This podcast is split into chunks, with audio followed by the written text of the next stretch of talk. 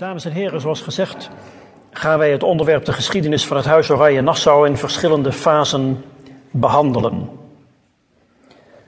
In die 600 jaar passeren natuurlijk heel veel personen uit één familie en in tal van hoedanigheden de revue. Vele van hen zijn genoemd Willem.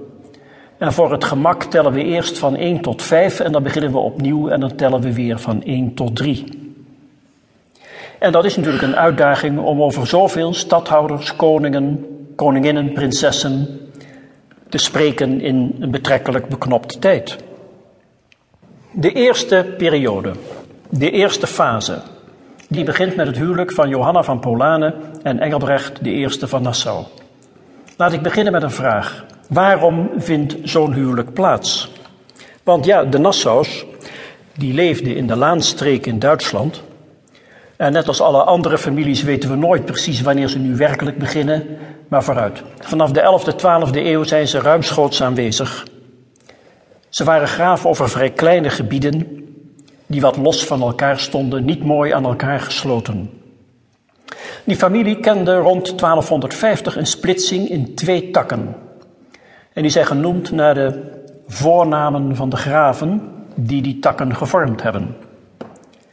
Walram en Otto.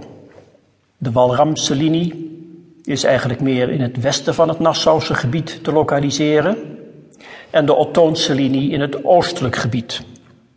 En wij houden ons vanavond voornamelijk met die Ottoonse linie bezig.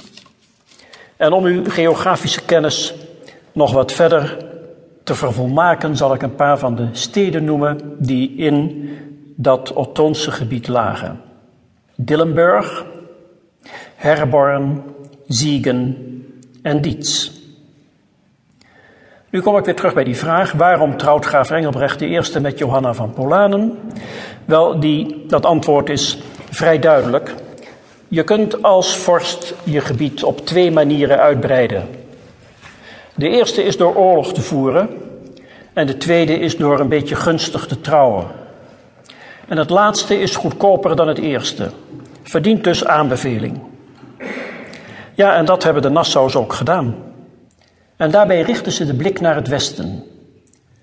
De westelijke landen, Frankrijk, Vlaanderen, begint in Nederland ook, waren rijker dan de oostelijke gebieden. Dus als je vooruit wil, is het misschien handig om naar het westen te kijken.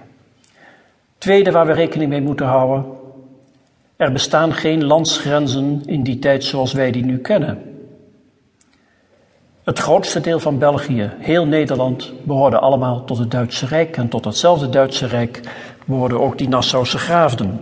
Dus ze trouwden dus eigenlijk niet met een buitenlandse mevrouw. Engelbrechts vader had ook de blik al naar het westen gericht. En dat leverde hem in 1417 het graafschap Vianden op. Wat dus op de grens van Luxemburg en Duitsland ligt. En Johanna zelf was een buitengewoon aardige partij om te trouwen. Zij was een rijke erfdochter. En een van haar voorouders was Willem van Duvenvoorde. Dat is een man die in de Nederlandse geschiedenis een, een vrij redelijke rol gespeeld heeft. Niet omdat hij veldslagen gewonnen heeft of riddertoernooien, maar het was een bekwaam financier. Hij financierde tal van landsvorsten en hij had ook een prachtig huis in Brussel, in het, een van de belangrijkste steden in de totale Nederlanden. Maar Johanna's hoofdzetel was in Breda, Breda en de omstreken. En dat is eigenlijk een, een, een hele gunstige ligging in dat Hollands-Utrechts-Brabantse grensgebied. Wanneer je geen last wilt hebben van je landsheer, kun je beter aan een grensgebied zitten.